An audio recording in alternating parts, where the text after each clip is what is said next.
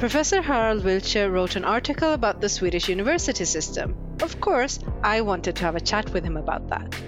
This is Work at LIU. My name is Priya.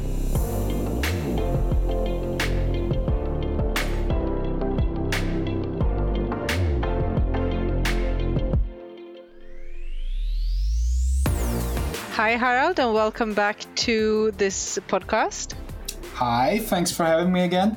Yeah, yeah. Um, since we spoke last, like I just said, you've been professorized. Um, yeah, that's true.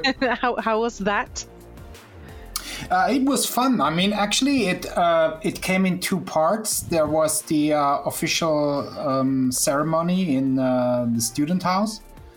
Um, that was nice, and then I had this um, installation lecture which was also fun. Um, I talked about a topic that's quite dear to my heart, namely uh, the relation between science and life world, and also a little bit the uh, current problem of this kind of waning doubts and distrust uh, regarding science. Uh, you know, uh, anti-vaccination uh, um, conspiracy theories, stuff like yeah. that and all of that from a philosophy of science perspective. So that was nice to have this kind of formal introduction to the faculty and the university. Yeah, so as you said when we just spoke, you're uh, more enlightened now. uh, so I'm gonna yeah. I'm gonna pick your brain on on a topic, uh, which is the Swedish university system. Yeah. So I read an article that you wrote, mm-hmm. about that, and I've picked up some things that you've written about, and um, and I want to hear your perspective on it. Sure. Um, because uh, I think you've been you've been working in Sweden for a while, but you've also worked at, in other countries. Mm-hmm. Uh, so it's good to have that perspective. So there are three main points: uh, flatter hierarchies, women in leadership positions and employees well-being so we'll just start with the one with the first one mm-hmm. about hierarchies and the flatter hierarchies what what have you noticed in sweden about that um what have i noticed about that i think first of all that um people are just a little bit more skeptical, I think, or I don't know if skeptical is the right word, but I think maybe more reflective when it comes to social hierarchies. I mean, sure, it would be an illusion to say that there aren't any in Sweden, uh, and I, I assume you will not find a society where you don't have, you know, kinds of hierarchies. But I think in Sweden, uh, people pay more attention to the fact that these hierarchies uh, matter. And I think um, there is actively more done to kind of counterbalance the kinds of hierarchies uh, which are really not the kinds of structures you yourself can do something about it. Like, to give a concrete example, that was not very, not very, not very clear. I mean, I think there is um, more activity being done on the part of the government, for instance, to try to uh, um, bring people into education more easily. You know, uh, university access for more people and yeah. uh, this idea that it simply shouldn't matter so much uh, who your parents are what what your social background is what your upbringing is this idea that people should have these uh, uh, fair chances, um, regardless from from where in society they're, they're, they're coming from, and I think this creates a society where. Um, education is uh, more accessible to people and uh, as a consequence flatter hierarchies at least that's how i experience things now after two and a half years yeah. Would you say, like, now you're a professor, um, if you work in other countries, I think people would call you like Professor Wiltsche? Yeah, of course. Not only in, me, my in wife Sweden, as well. they won't? No, I I think in, in, in Sweden uh, people are not particularly interested, which I personally really like a lot. Uh, no, a fun story. I think I already mentioned this the last time, and I'm really sorry. Maybe I have to do this since I'm Austrian by birth. Uh, because I'm, I'm recurring to Germany as a topic all the time. But when I was negotiating um, the other, uh, contracts with uh, Linköping University and uh, a German university, this actually was one of the arguments that yeah. in Germany uh, a professor is worth more in terms of what it means uh, in society, how you're perceived and whatnot. And I personally don't think that this is a very um, constructive approach or a good approach.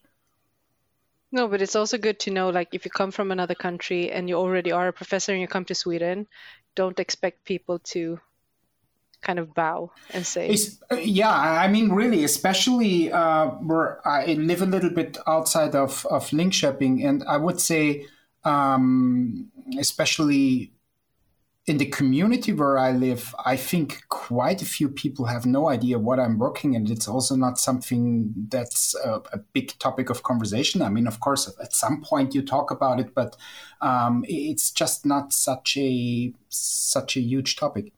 No, it's not like oh, we have a professor living in our on our street. No. no, but maybe you should spread the word. It might, you know, you never know who gets impressed. Well, um, yeah maybe it also has to do that I don't uh, fit the preconception, perhaps, uh, uh, of how people think about how philosophy professors act or look or talk. I don't know. It could be. It actually could be. Um, but that's. I think that's a good thing, though, because we need to kind of break those those uh, barriers and and kind of show people what the academic world looks like today. Yeah, I think that also connects to one of the other topics you mentioned before. Uh, I, I, think really, and this was always something that uh, was quite important to me because I mean, I have a non academic family background and I experienced universities in Central Europe, uh, in Austria, where I started to go to the university, as something where I never really quite felt at home. It always appeared to me that other kids, um, you know, they went to places and they have read a lot of books and, and, and all of this. And I didn't really have this kind of background. So I always had an active interest in also kind of um, battling this idea of what a scholar is supposed to be, what a professor is supposed to be, what, what a scientist is supposed to be because I mean, at the end of the day, what we're doing is to create knowledge uh, in order to make society better. I know this yeah. sounds cliche, but uh, really, I think basically it's what it comes down to. And then sometimes people have this idea in order to be a scholar, you're, for instance, not supposed to have a social life, a private life. You're not supposed to have kids or something. And this is definitely something where I would say uh, Sweden is different. I've never seen so many PhD students uh, who have kids, for instance. And if I tell this to some of my colleagues, for instance, in the States, they simply do not believe that. Yeah. And and now you're touching on actually the third point, so we might as well just go there, like employees' well-being and work-life balance. Uh, as you said, like Sweden is quite, we're very open about that. Like we want people to. Uh, have a good balance between work work and private life so how how would you describe like the employee's well-being how how is it can you give concrete more concrete examples of how the university is catering for that and how we feel that it's important yeah sure um, yeah i think it simply starts with the fact that you can talk about your um, well-being, about your mental health, about feeling pressured, and the reaction is not being ridiculed. Yeah. Because I think that really is. Um, I think I mentioned this in this one article you were referring to earlier. I had this conversation at one point uh, with one of my former students at uh, Stanford University, and she told me this story about her boyfriend coming over from uh, the East Coast, uh, which happened twice a year. And then they went on a skiing trip uh, up to Oregon or something. And actually, some of her student colleagues ridiculed her and basically told her, well, yeah, if, if that's your approach to work, then probably you will not end up with a job in academia. And so, really, this kind of idea that, and I mean, you know, the statistics about, um, drug abuse at uh, um, these kinds of elite institutions, and I'm not talking about recreational drugs, uh, it's amazing because people do everything in order to, you know, be able to work 18 hours, 19 hours, yeah. 20 hours, whatever. Um, and I think it does something to people, and it does also something to the kind of cre- creativity, which I think is just an essential aspect of what we are supposed yeah. to do in, in, in research and science. And basically, it just destroys people and uh, in the long run society. So I think that's something which which which really works very well uh, in Sweden. Yeah, and as you say, like because I remember when I used to study, I studied at uh, uh, a university in Australia, mm-hmm. and the professors uh, were working, as you say, 18, 19 hours a day, and we also knew what they were it you you can't run on an empty engine like that. So they no. were using things and which is quite sad. But i think as you as you said like doing the recre- other recreational stuff like going away on a ski trip it refreshes your head and you come back with mm. like even more energy that you can put into it. Yeah. Um, no totally. Uh, and and and uh, it was actually here in Sweden for the first time that I could tell, looking at my own approach to work, that, for instance, I would finish a project I wanted to finish on one particular day. And then I was thinking, oh, actually, I could go home now because I did what I wanted to do. So I could as well go home. Yeah. Whereas a year ago, or two years ago, or three years ago, I would probably have started something new Knowing, however, perhaps not explicitly, but at least in a way you know it, you start something new, you will accomplish exactly nothing, but you've been in the office two more hours. Hooray. Yeah. Uh, and that's, I think, sometimes really also this kind of self betrayal that's going on. You are in for 18 hours, but really, how many of those hours were actually effective? So I think this is also this kind of capitalist thinking about time management and ourselves as resources. And I would say in Sweden, it's perhaps uh, just a little bit more. At least you're allowed to talk about these things, and it's been taken seriously. And I think that's definitely uh, something really good and important. Yeah. No, I'm, I'm, I'm happy to hear that because, yeah, as you said, like I know days where I've had so much to do, and then there's half an hour left of the day, and I'm like, okay, let me start with something else. And then you're like, no, let me just go home hmm. because I'll do this even better tomorrow after, you know, spending time with the kids and sleeping well and all of that.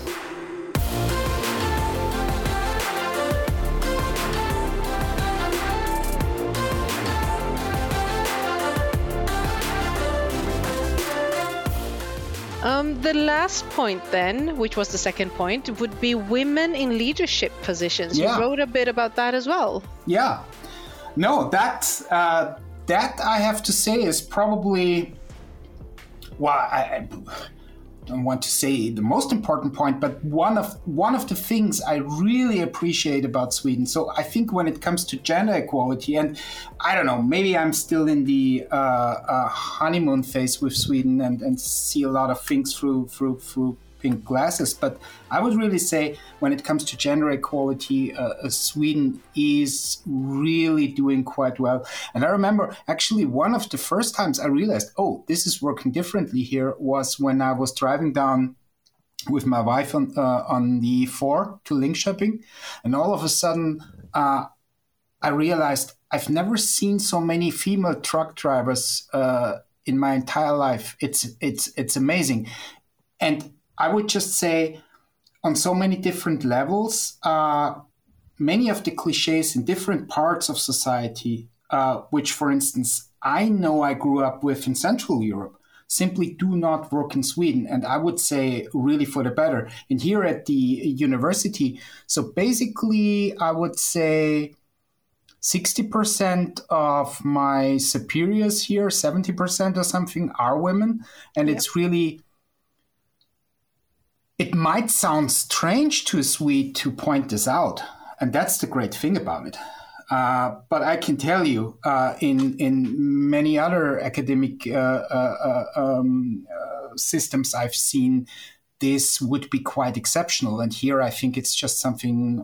oh yeah, really? Yeah, yes. I never noticed because yeah, well, it's like this. But yeah, it is what it is. Like when you see when you when you're in it, you don't see it. Yeah, and that's just and that's just of course a great thing because i i was always quite concerned with this topic because the three disciplines i'm mostly concerned with which is mathematics uh, philosophy and physics are also those with uh, uh, horrendous gender quotas and I, I i've been thinking a lot about why that actually is and what we could do to change it of course yeah. Um, but in general, when it comes to gender equality, I think uh, Sweden really is doing well.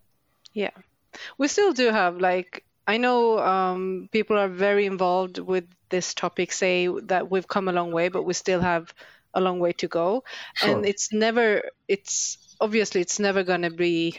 Well, it, not never, but one day it will be like even more equal.